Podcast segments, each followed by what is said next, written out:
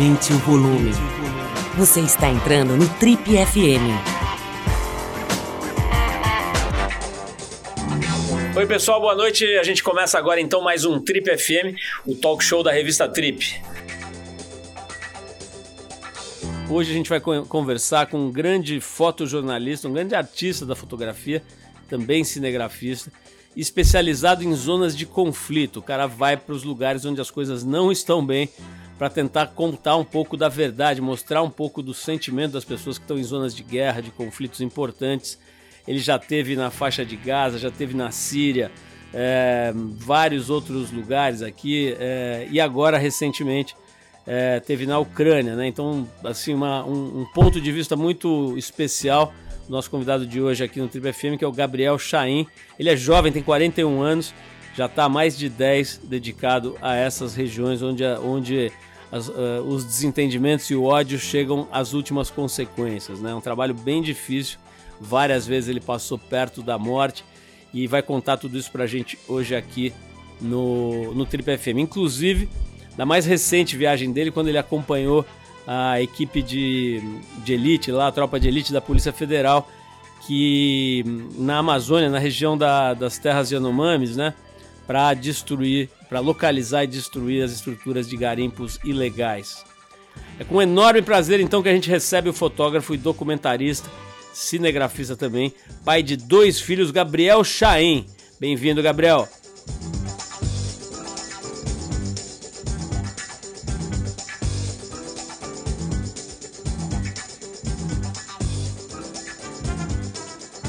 Gabriel, é um prazer te conhecer aqui pessoalmente, cara. A gente acompanha teu trabalho já faz tempo. Tava te contando aqui antes de começar a gravação que eu, que eu me lembro desde a, da, do artigo que você publicou com a gente 10 anos atrás na Trip, né? Quando você estava lá na Síria, em Alepo, mas vi também a sua entrevista uh, eh, para o Pedro Bial. A gente fica aqui torcendo, né, na verdade, por você e acompanhando o trabalho profundo que você faz, né? De trazer para perto uma realidade que a gente a, a, qual a gente tem acesso muito mediada, né, cara? Muito cheio de interpretações, de intermediários e tal. E, e você faz um trabalho importantíssimo de trazer a realidade para perto das pessoas, né? Por mais que também, eventualmente, possa ser mediada, você trabalha com grandes veículos e tudo mais. Mas, enfim, é um prazer tá, te conhecer, cara. Eu queria começar por um aspecto que, que me chamou a atenção especialmente, cara, porque eu acho que a gente é meio primo que é o seguinte, as suas origens, cara. Eu queria saber, você, você é filho de imigrantes libaneses, né? É, eu também tenho origem, é, meus, meu avô é, paterno nasceu no Líbano, a parte paterna da minha família é toda do Líbano, então eu queria saber um pouquinho como é que é a tua história, cara, de origem, né? De onde vieram as, os, seus, os seus antepassados e, e se isso de alguma maneira influenciou nessa tua escolha né, de olhar para lugares em conflito. Né? A gente sabe que o Oriente Médio é um bom exemplo de uma área em eterno conflito. Me fala um pouquinho dessas suas raízes, Gabriel. É, sim, não. Assim, uh, talvez isso tenha me ajudado bastante na questão de, de convivência com as pessoas, até porque eu tenho um pouco dessa cultura é, libanesa bem, você sabe, geralmente as famílias com descendência libanesa, árabe, eles usam dessa cultura, ela, ela se torna, acaba se tornando parte do seu cotidiano em relação à comida, jeitos e trejeitos e a convivência toda.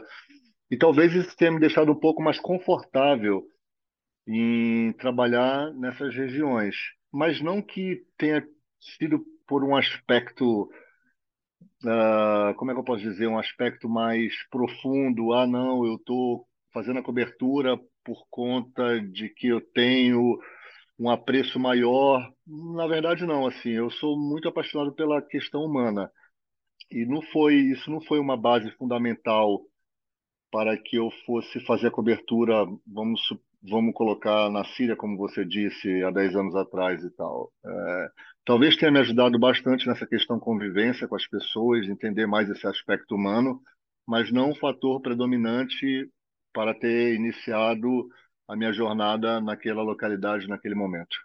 Gabriel, você, tá, você ainda é bem novo, né? 41 anos, mas já tem uma rodagem razoável, né, cara? Quando você se joga nesses ambientes, é, nessas regiões difíceis do mundo, né, nos conflitos, vendo talvez o que tenha de pior no, no, mundo, né, que é o ódio transformado em ação, né, nas guerras.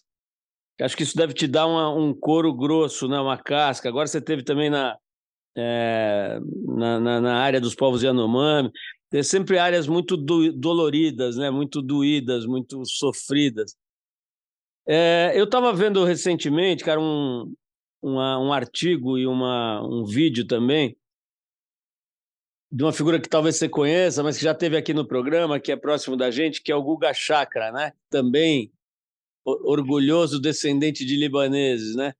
E ele estava falando, cara, para assim foi uma coisa meio surpreendente para mim, pelo menos, ouvir dele, que ele não acredita que possa haver paz por exemplo, nos conflitos Israel-Palestina, ou mesmo agora Ucrânia e Rússia e tal, que ele não acha que vai haver paz, que não tem como, que são conflitos que não têm uma resolução que possa ser é, trabalhada numa mesa de acordo e tal, que a coisa é muito mais enraizada, complexa e que tem a ver com questões atávicas do ser humano.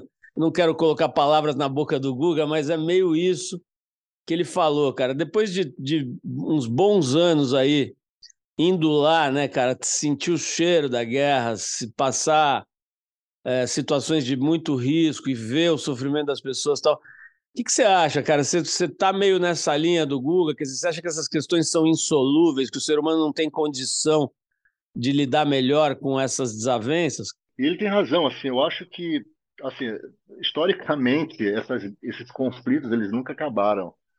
Assim, muda-se tecnologia de guerra, muda-se uh, muda a questão a catástrofe é muito maior, ela vai se tornando muito maior, mais pessoas vão morrendo, mais pessoas vão se deslocando dos seus habitats naturais para outros locais.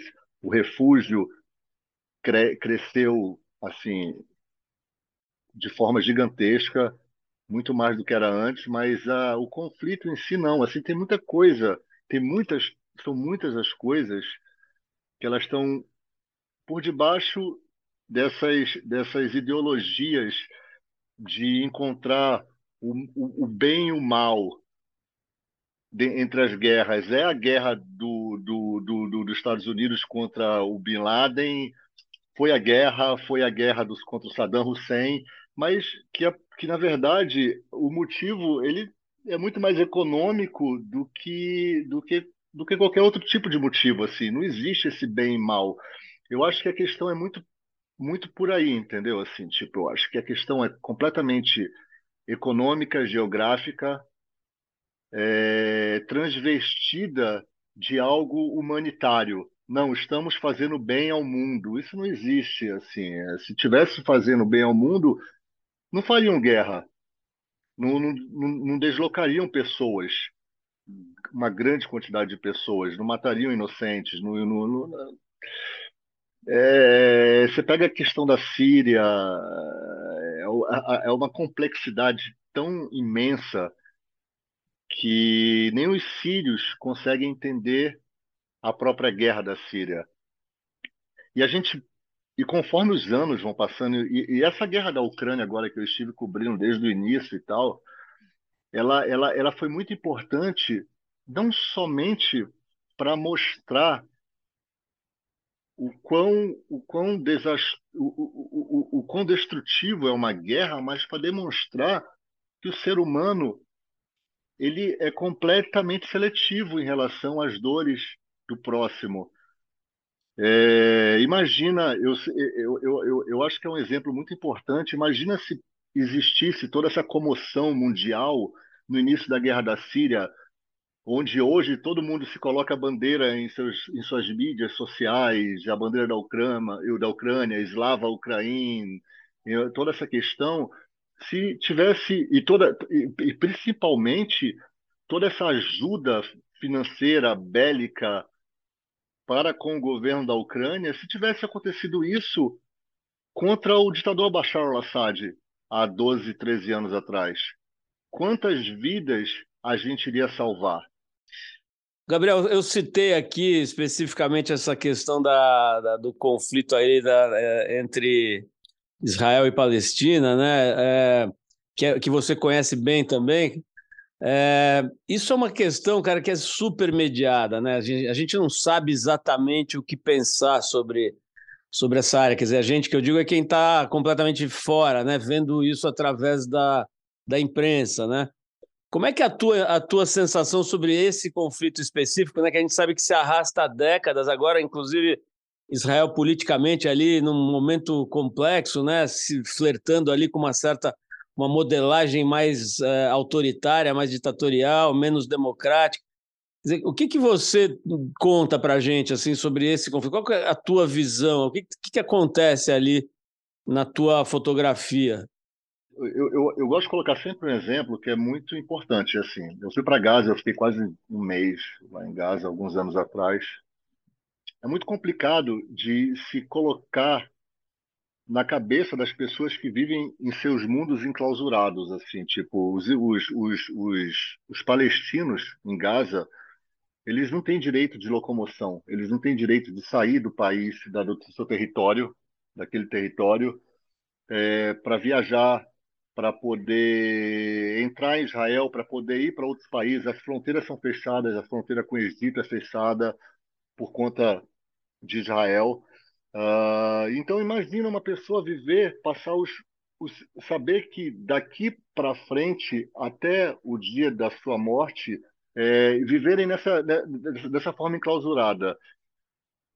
Eu acho que qualquer pessoa, qualquer ser humano nesse tipo de situação, ele vai ter completamente uma, uma, uma, uma um pensamento um pensamento um pensamento diferente, um pensamento um pensamento completamente é, é, é, é, explosivo em relação ao, ao, seu modo de vida, não é assim? Tipo, é o que acontece hoje. Hoje, conforme esses bloqueios vão aumentando, essas, essas, essas, essas pausas nas ajudas humanitárias, essa as jihadis islâmicas, os grupos jihadistas, eles vão trazendo mais pessoas para o seu lado, para o seu lado.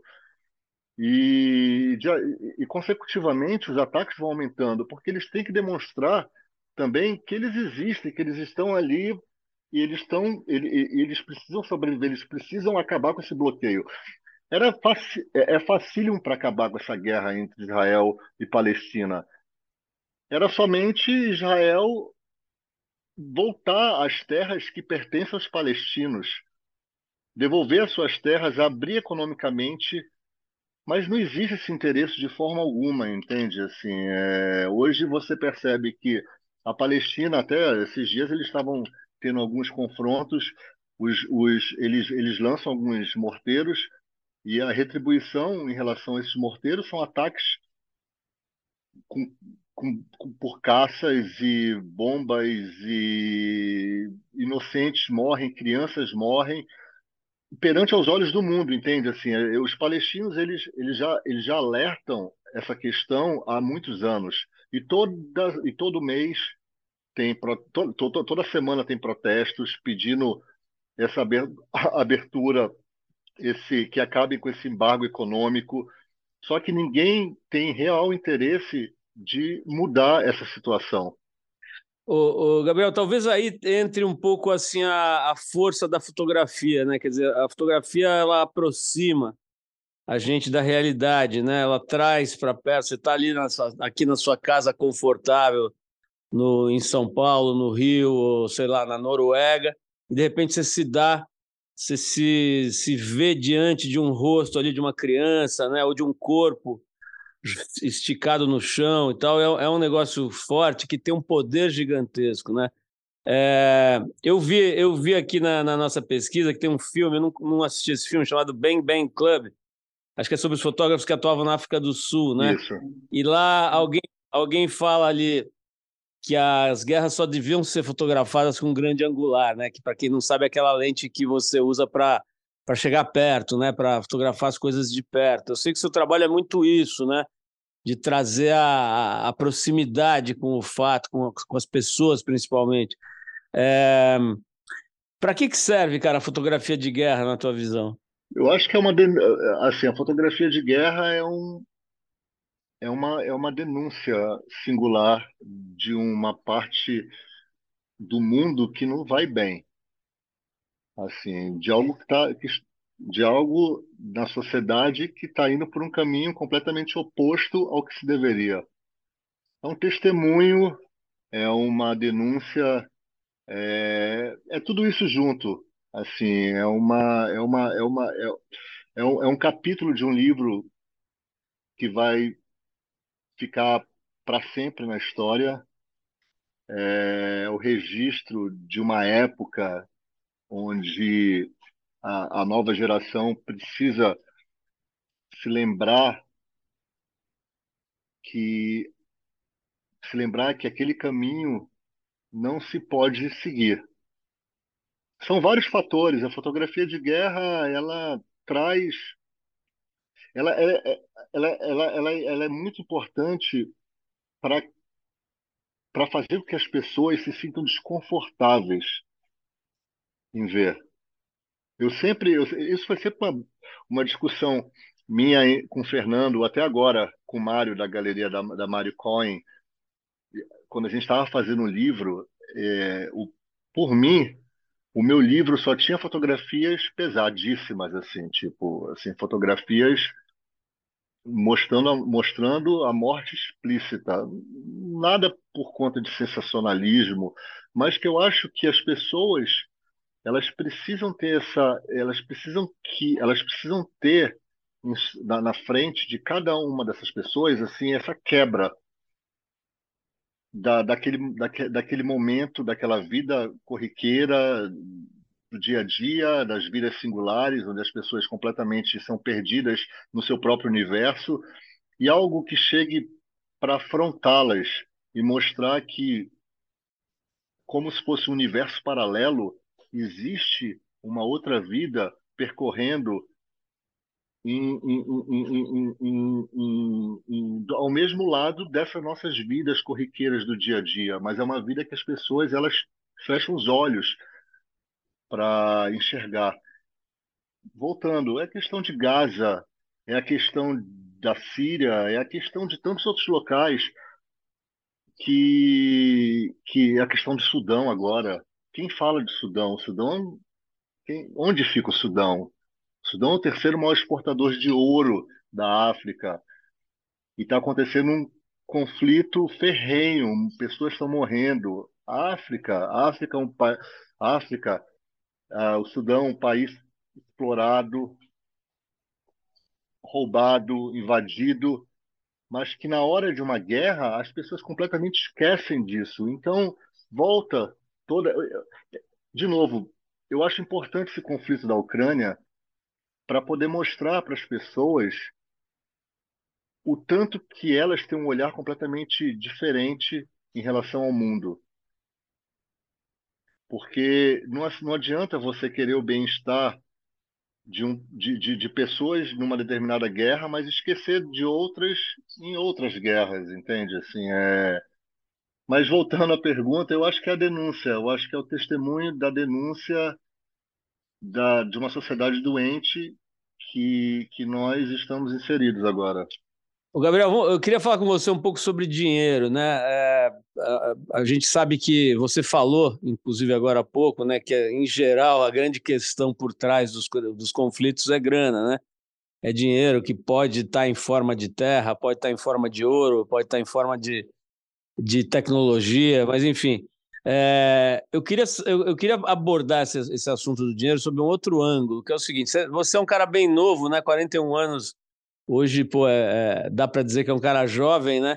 E mas tem essa, essa, essa, esse jeito de estar no mundo muito atípico, né? Muito peculiar, cara. Eu não, não conheço nenhum outro cara de 41 anos que teve essa opção, né? Por exemplo, de de não ver de perto os filhos crescendo, para poder fazer essa função né, de denúncia e tão importante.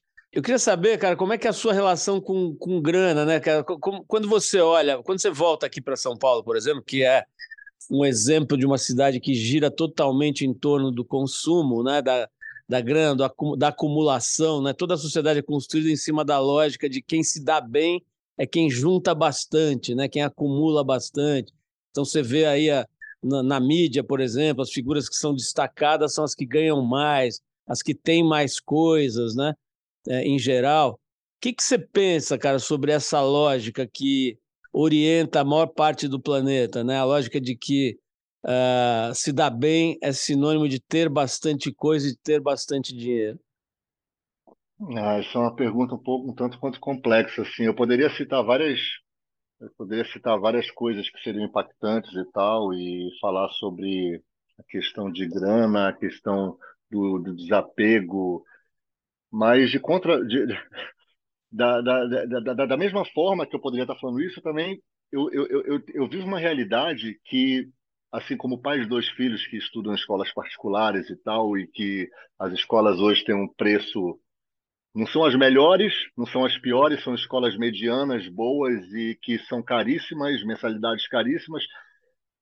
Eu acabo que, tipo, eu saio de uma. Eu saio, é, é, é, é muito complexo isso. Eu saio de uma realidade completamente oposta da, que, da qual aquela que eu sou inserido na, da, da, da, e quando eu estou no Brasil.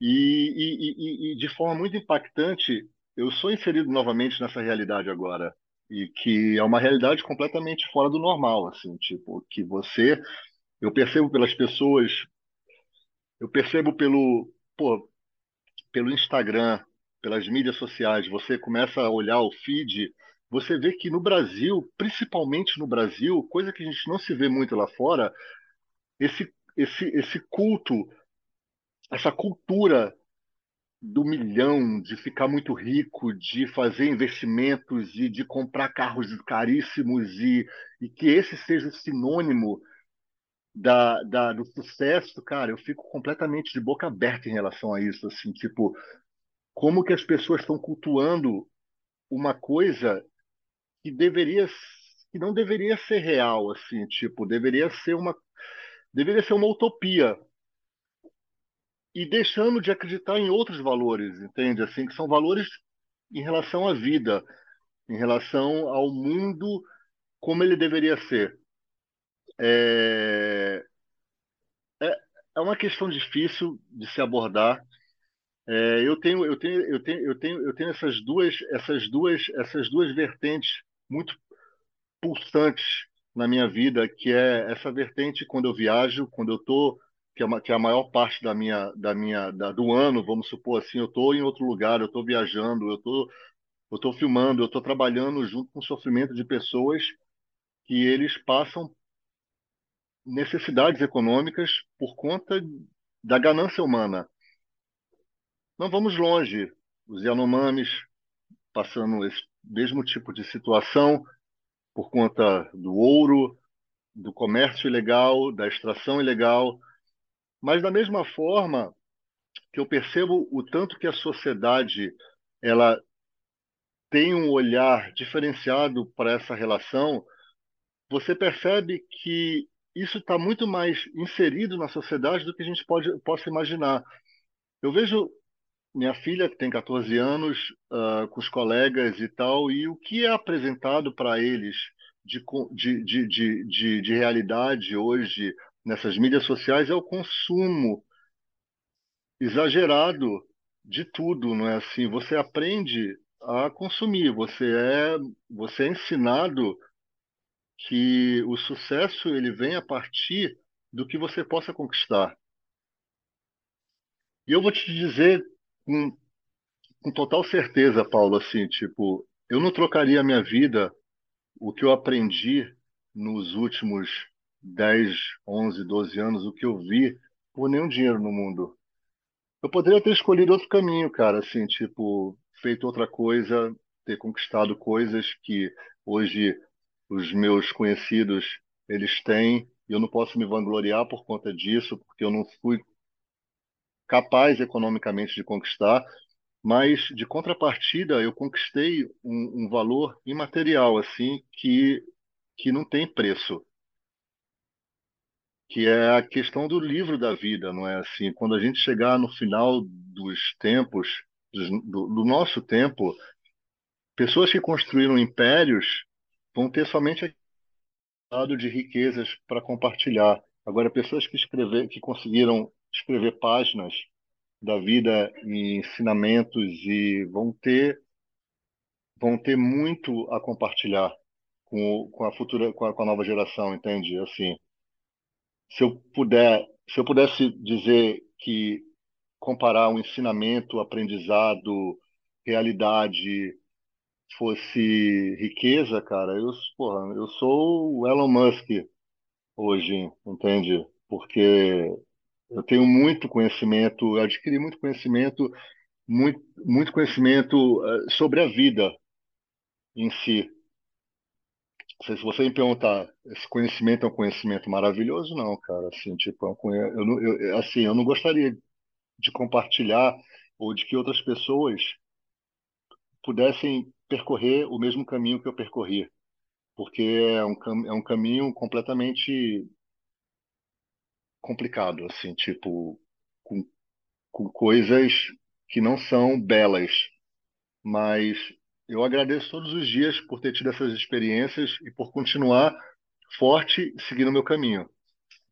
Gabriel, tem uma, uma, um assunto que é interessante, assim, relacionado ao teu trabalho, cara, que é um certo uma certa dependência que os profissionais criam, né? Eu já li sobre isso e já vi isso acontecer, inclusive. Quer dizer, tem uma.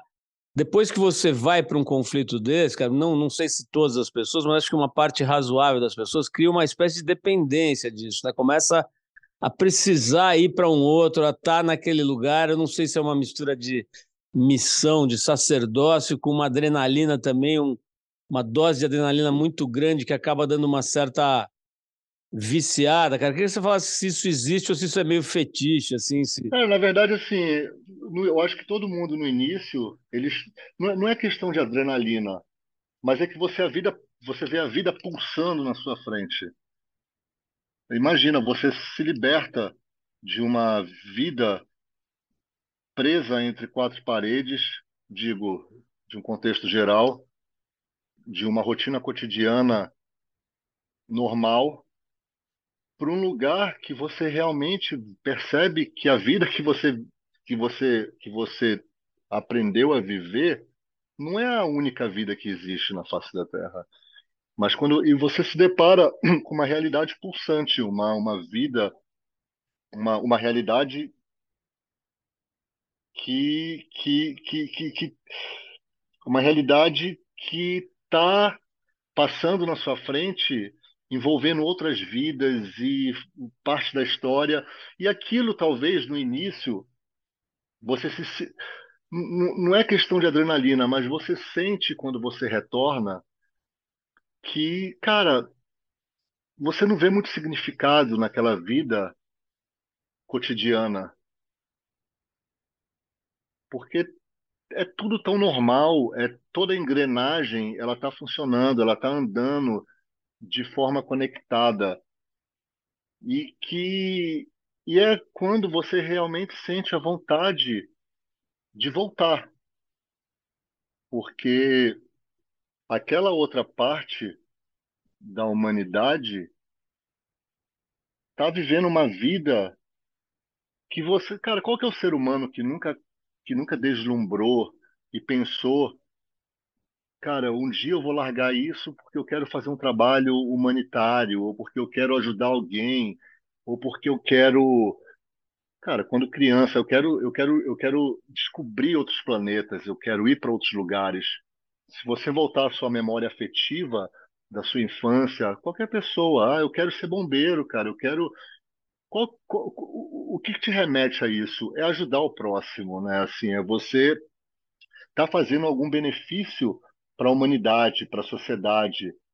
Conforme a vida vai passando, você vai esquecendo esses sentimentos primários do ser, inocentes e tal, que onde você tinha essa ideologia de amor ao próximo. E a gente chega numa fase adulta com toda essa vida e essa turbulência da, da, da, do capitalismo, da vida cotidiana, do que vamos ser, essa pressão psicológica, ah, eu tenho que chegar aos meus 40, aos meus 50, tenho que ter tudo estabelecido, minha casa própria, meu carro, minha, meus filhos na faculdade, E se, esse, e se essa questão não funcionar dessa forma, você você entra em paranoia, as pessoas entram em paranoia.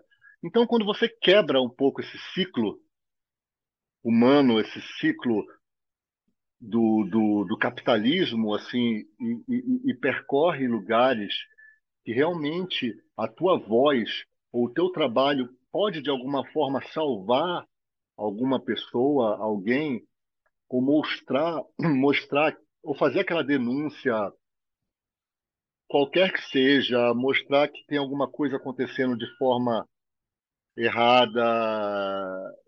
Cara, isso é impagável, entendeu? Assim, tipo, eu acho que depois do amadurecimento na cobertura de conflito, você começa a perceber que o conforto, o, tanto que a fotografia, o vídeo, ele pode ter poder para mudança, para transformação. Cara, eu não, eu não acho que transforma o mundo, eu não acho que nunca vai transformar o mundo. De matérias belíssimas que vários colegas da imprensa internacional já fizeram, de denúncias, mudou alguma coisa? Porra nenhuma. Nada. Muda alguma coisa, mas não se, não se sustenta por muito tempo.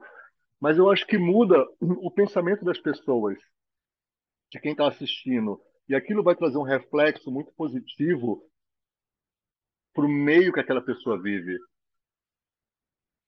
Se hoje a gente tivesse, tivesse mais canais abertos mostrando o sofrimento alheio ou crises humanitárias, ou cara, eu tenho certeza que hoje o, as mídias sociais elas estariam mostrando outra coisa.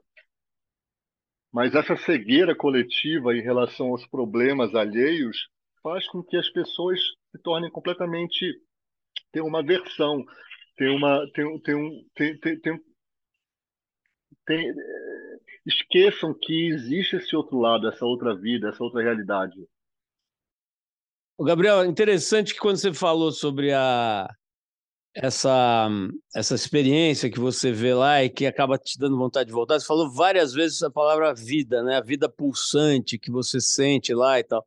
Você não falou sobre a morte, né? Que está muito presente lá e que também talvez seja um fator é, de fascínio, né? Porque quando você lida com a morte de perto, você tem um outro entendimento sobre a vida, né? É, talvez a pandemia tenha mostrado isso para o planeta de uma forma muito brusca, né? Muito bruta, né? Rapidamente as listas de 5 mil mortos por dia apareciam no Jornal Nacional aqui no Brasil e as pessoas se viam é, passíveis de estar na próxima lista, na lista da quarta-feira que vem. É, isso mexeu muito com o mundo, né? É, como é que fica, fica, como é que é? Eu vi você falando agora que talvez na Ucrânia tenha sido uma das situações em que sua vida mais correu risco, né? Porque você não sabe de onde vem o próximo míssil, a bomba. Tá. Como é que é a tua relação com a morte, cara, a partir dessa vivência de altíssimo risco que você se colocou? Eu dei uma maneirada em relação ao perigo, assim, tipo, uma, uma maneirada que eu não, que não dando durante oito, sete anos, cara. Assim, tipo, eu passei algumas situações, não na Ucrânia, mas na Síria em 2019, no Iraque em 2017. Eu, eu vi a morte de perto, assim, tipo, a morte deu um um assobio aqui no meu no pé do ouvido, muito de muito muito próximo, assim, tipo, era para ter sido eu e acabou que por sorte do destino não foi mas era para ter sido. Eu tenho certeza disso. E isso me fez repensar muita coisa e, cara, ninguém quer morrer, não é assim? Tipo, cara, as pessoas me perguntam muito, ah, mas você não tem medo? Porra, eu tenho muito medo, cara, muito. Mas eu sei dosar essa, esse sentimento de medo em, relação a determinadas situações, onde o medo acaba que empodera o seu ser, assim, você fica completamente cego só pensando no medo a morte, ela é relativa, não é assim? Tipo, ela faz parte do ciclo. Para você viver, você para você morrer, você tem que viver e vice-versa. Você um dia vai morrer, é a única certeza que nós temos. Mas é importante. Eu sempre, eu sempre, eu sempre gostei muito. Não gostei, mas assim, eu sempre eu coloquei como dois fatores principais para se mostrar algo que esteja acontecendo, retratar a morte. Por quê? Porque eu acho que é uma das formas mais contundentes que a gente tem de alertar, de alertar a, a quem vai ver a publicação, assistir os documentários e tal, que o, que o resultado de uma intolerância vai ser praticamente aquele, ou que aquilo que aconteceu não deveria estar acontecendo. É impossível numa guerra você, infelizmente, você não não não se deparar com a morte inúmeras vezes. Nos últimos anos eu venho me deparando, me deparei muito tanto de colegas que eu estava seguindo, pessoas que eu conheci, soldados e civis e crianças e bebês. Porra, na Síria em 2019, cara, assim, foi uma das cenas das piores cenas que eu já vi na minha vida durante um confronto. Nós eu estava acompanhando um grupo de elite da, da, da do exército do, do, do, grupo SDF, que é um grupo curdo das forças especiais desse grupo. Nós entramos, adentramos ao bairro do Estado Islâmico e lá eu entrei numa casa no fronte que tinham oito, nove crianças que foram executadas, incluindo dois um ou dois bebês com tiros na cabeça. Então, cara, assim, eu queria mostrar isso para o mundo. Foram fotos que eu nunca publiquei, assim, são impublicáveis.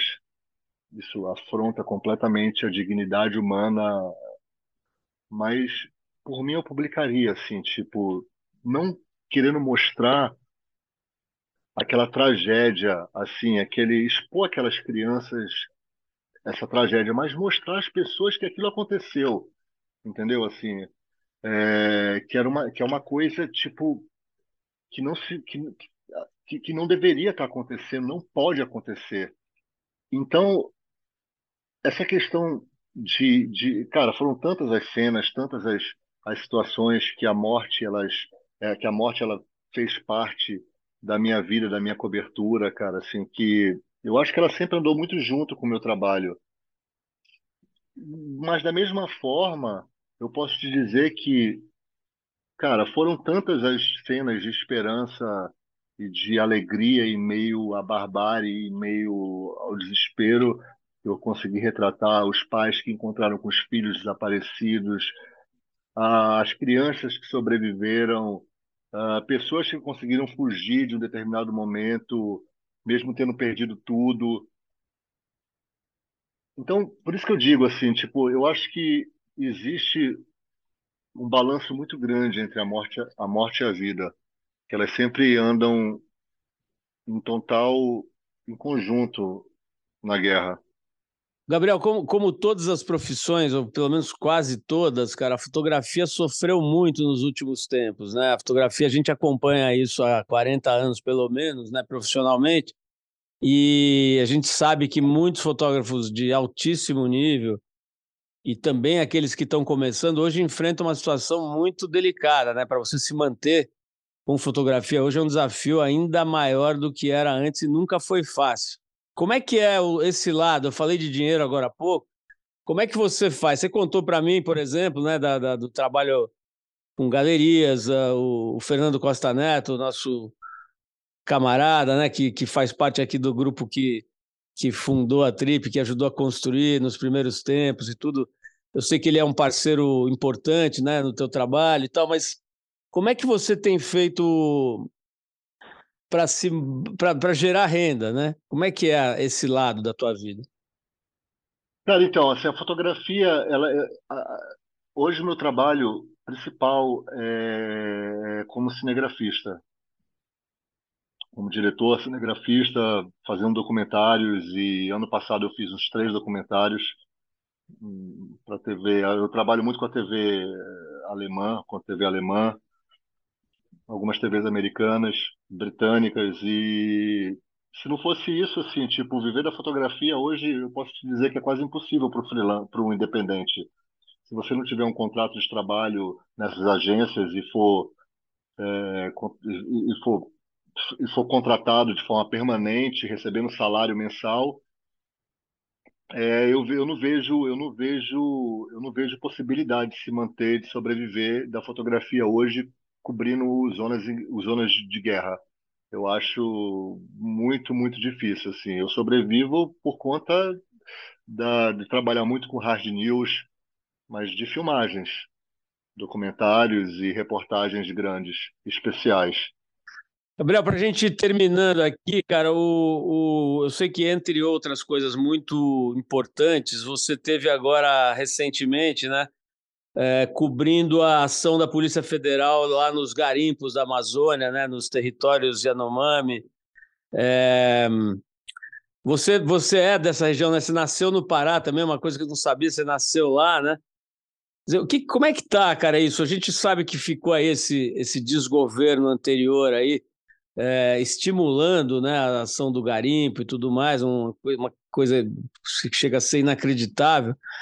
E agora temos visto aí uma ação mais efetiva, né? Toda hora você vê na mídia aí os caras queimando o trator, queimando acampamentos, máquinas e tudo mais, né?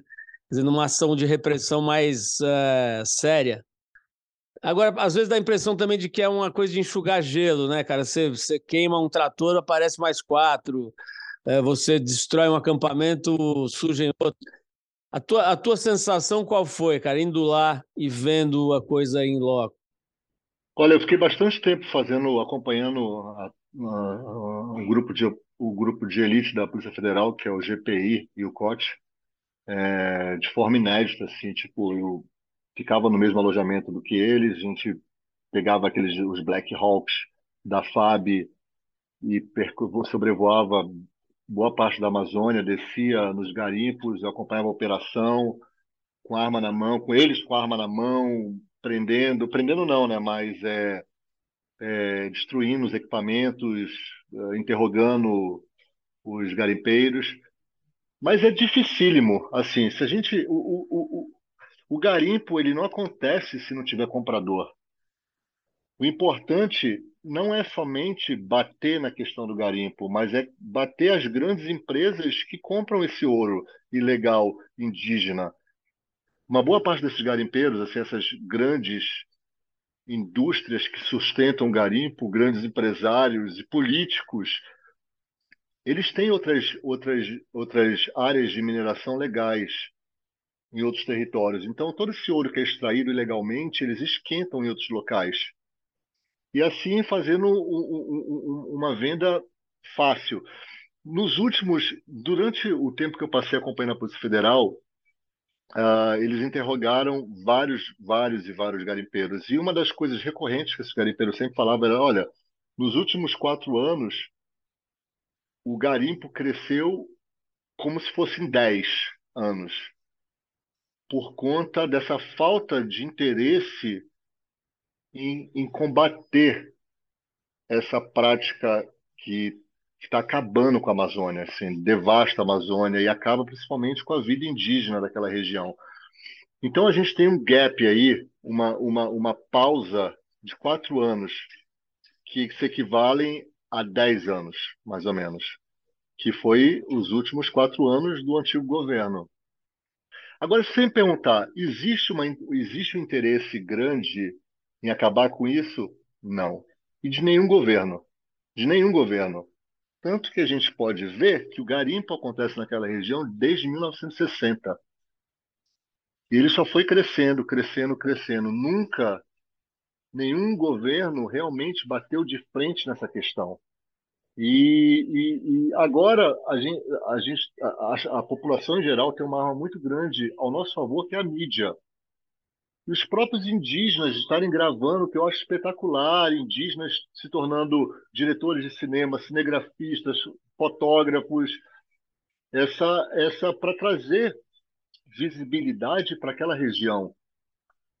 Então, hoje, o indígena não precisa mais de uma TV, como a TV Globo, outras emissoras, para ir lá fazer essa denúncia. Eles podem fazer por conta própria. A área da saúde hoje, Yanomami, está caótica, assim. Tipo, tem regiões, ah, algumas regiões, ou comunidades perto de garimpo, que tem crianças que estão grávidas, assim, meninas de 11, 12 anos que estão grávidas de garimpeiros por conta de estupros. E isso é recorrente, isso acontece muito e muito e muito. Garimpeiros que, que começam a pegar em armas por conta dessa ausência do Estado em dar proteção, é como aquele político da antiga geração que ia para os que ia para os interiores, falava: ah, não, eu estou aqui para ajudar vocês, tome esse quilo de feijão, quilo de arroz, mas vota em mim na próxima eleição. E é o que acontece com os garimpeiros. Então, a ausência do Estado naquela região, do auxílio, faz com que esses garimpeiros se tornem a única opção para determinadas comunidades indígenas que estão sofrendo esse desmatamento. Então, quando acontece a devastação da floresta, da floresta, os animais somem, os rios são poluídos. Então, as formas de sobrevivência que eles têm como normal, que é a caça, a pesca, a agricultura, acaba, acaba, acaba, acaba. Então, a única opção para muitas dessas comunidades, eu digo muitas, é a ajuda, essa falsa ajuda que os garimpeiros possivelmente organizam, assim, ah, eu te dou um arroz, te dou um, uma carne, te dou alguma, te dou qualquer coisa e tal, mas deixa a gente trabalhar. É, uma, das, uma das frases que eu, escutava, que eu escutei muito dos garimpeiros é, eu tenho isso gravado em vários vídeos e tal. Eu fiz um documentário para a TV alemã sobre essas ações da Polícia Federal, que é não, mas eu, o, o nosso presidente disse que a terra é nossa. Então a gente pode, então essa terra é nossa, a terra é nossa. Assim, eu sou brasileiro, então eu tenho direito desse desse ouro. Por que querem tirar de mim esse direito de garimpar? Então, meia, meia palavra para o mal entendedor é o suficiente, não é? E foi o que aconteceu. Gabriel, para a gente terminar aqui, cara, eu queria. Eu fico pensando, já entrevistei, por exemplo, o Siddhartha Ribeiro, que tem uma pesquisa grande com, com tratamento, né, acompanha essas técnicas de tratamento de síndrome pós-traumática, com substâncias psicodélicas, etc. E eles falam né, que as pessoas que vão para a guerra, muitas pessoas, muitos indivíduos voltam completamente incapazes de interagir com a sociedade. Né? Tem muita gente assim nos Estados Unidos, né? soldados principalmente e tal.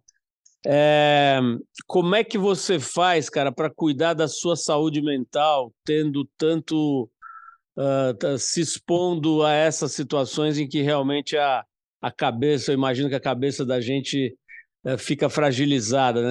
Que, que tipo de, de técnica ou de, de, de, de ritual, ou sei lá, o que, que você faz para não enlouquecer de vez? Cara, eu tenho um botão stop start dentro da minha cabeça, assim, tipo, eu, eu consigo eu consigo apertar esse botão e completamente esquecer determinadas situações que eu que eu que eu que eu me inseri no passado, pode ser até às vezes no passado próximo e tal. E eu não sei, isso é uma coisa automática. Se você me perguntar como é que eu faço isso, porra, não faço, não faço a mínima ideia. Mas é uma coisa que eu aprendi a, a colocar dentro de mim esse botãozinho. Não... Cara, eu volto pro Brasil, é vida normal que segue. Cara, às vezes eu estou escutando um noticiário falando, ah, aconteceu um bombardeio, porra, em determinado local, pô, na Ucrânia. Eu falo, cara, que merda, porra, aconteceu isso lá, cara. Eu, questão de um, dois segundos, cara, a ficha cai e fala, pô, eu tava lá. Eu tava nessa localidade, assim, tipo, é uma, é uma, é uma parada louca, assim, que eu tenho comigo, é, mas que funciona. É assim, eu sou um cara normal, você não acha, assim, tipo, não tem... Ô Gabriel, já que você me perguntou se eu acho que você é normal, eu vou responder, cara. Eu acho que você não é normal. Eu acho que você adquiriu um nível de maturidade bem é, incomum para a sua idade. Eu acho que isso é excelente. Ou seja, eu acho que você tem uma visão de mundo muito, muito interessante e muito importante para o resto do mundo. O que as pessoas, é, em geral, da sua idade, de qualquer idade, na verdade, que são é, frutos da nossa cultura, vão deixando de lado, elas vão esquecendo que existe o outro e vão se voltando para dentro e achando que a grana, que o status e que a, e que a, o poder, entre muitas aspas, né, vai resolver as angústias, vai resolver as questões internas. Né? A gente sabe que elas só agravam essas questões. Então, acho que você está fazendo um excelente uso da sua existência aí e, e usando a sua vida para melhorar dos outros, né? ou pelo menos para diminuir um pouquinho o sofrimento, ou pelo menos ainda para, ainda que seja só isso, já é muita coisa, para revelar que outras pessoas estão sofrendo e que a gente está aqui não enxergando. Então, parabéns por essa escolha. A gente é, eu, eu acho que eu posso me dizer aqui, de uma certa forma, a Trip é do mesmo, da mesma enfermaria que você. Então a gente se sente muito próximos, muito, né? muito próximos, exatamente. A gente, inclusive, pô, já dentro das nossas enormes limitações, já cobriu alguns conflitos quando isso era muito difícil, né? O próprio Dandão, o Fernando, foi lá para a Bósnia com no, enfim, uma época que a gente não sabia nem o que era isso exatamente, como é que se fazia isso, e, e a gente teve em El Salvador na época dos conflitos internos lá, enfim, tem essa, esse desejo né, de revelar um pouco a realidade dura né, do mundo e compartilhar isso para que, enfim, para que isso sirva para a gente entender um pouco mais a nossa natureza. Né? Então, Queria te agradecer, te, te cumprimentar por essa história toda. Valeu, obrigado, Paulo. agradeço muito por essa oportunidade. Eu acho que é, o caminho é esse. E eu queria deixar um. Assim, eu queria falar para as pessoas que consumam mais coisas que vão questionar a existência humana. Eu acho que essa é, uma, é, um, é um, é um fator importante para a sobrevivência. É você questionar, é você perguntar se algo não está certo, questione. Você não vai mudar porra nenhuma, mas se você conseguir mudar a sua ideia de ver o mundo, de enxergar o seu próximo, é um, é um, é um início de tudo.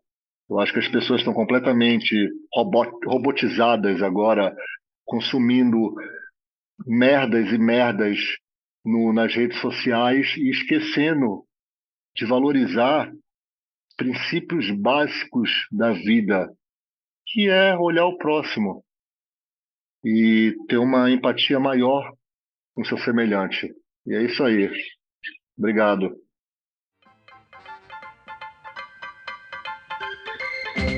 Você ouviu mais uma edição do Trip FM, uma produção da Trip no ar há mais de 37 anos.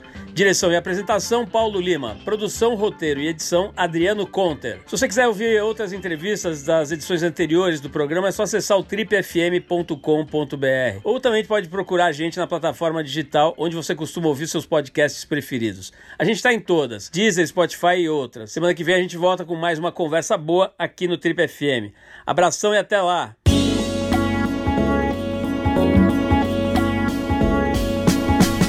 Você ouviu Trip FM.